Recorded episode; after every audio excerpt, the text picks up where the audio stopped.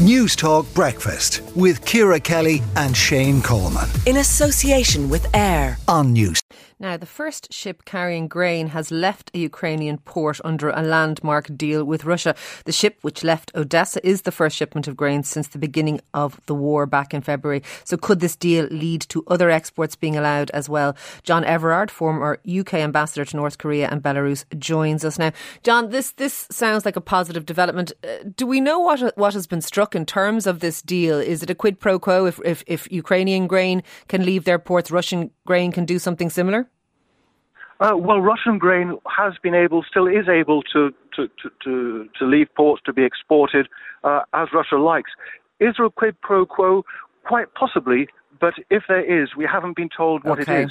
Uh, uh, in in public, all that's being said is that this deal lasts 120 days. I mean, it's time limited. Uh, there are elaborate protocols in place uh, to make sure that none of these ships actually hit a Ukrainian mine because the port of Odessa is heavily mined. And also, the Russians have insisted on rigorous inspections to make sure that these ships don't carry weapons. Uh, but it's actually started. So so far so good. Okay.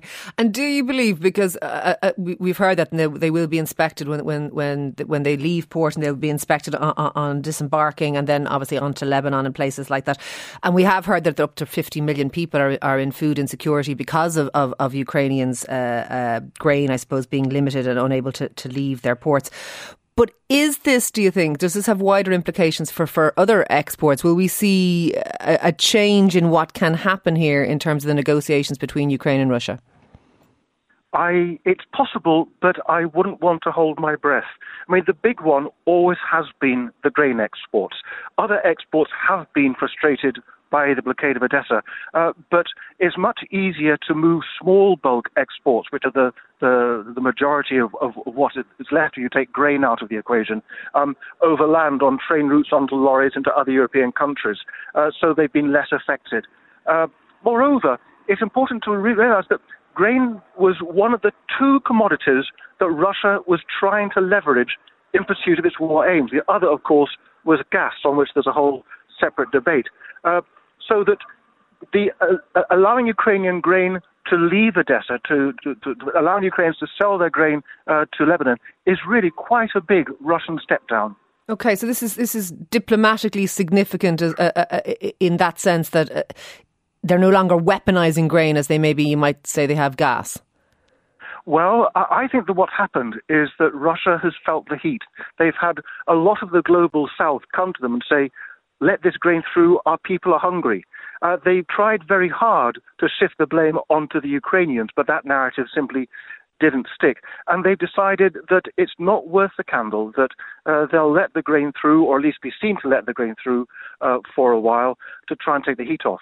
Now, we're not home and dry yet. You were talking just a minute ago about inspections.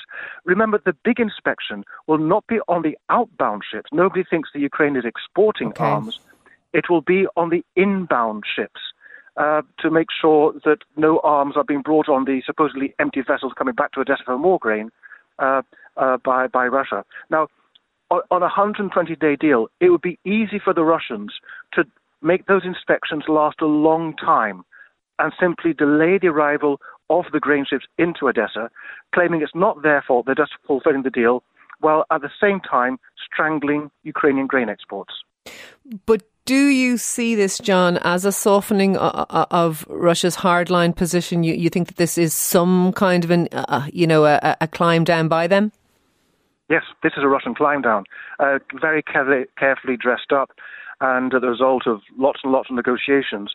But allowing grain out of Ukraine, allowing the Ukrainians to make money by selling their grain, yes, this is a Russian climb down. Look, thank you very much for speaking to us this morning. That is John Everard, their former UK ambassador to North Korea and Belarus.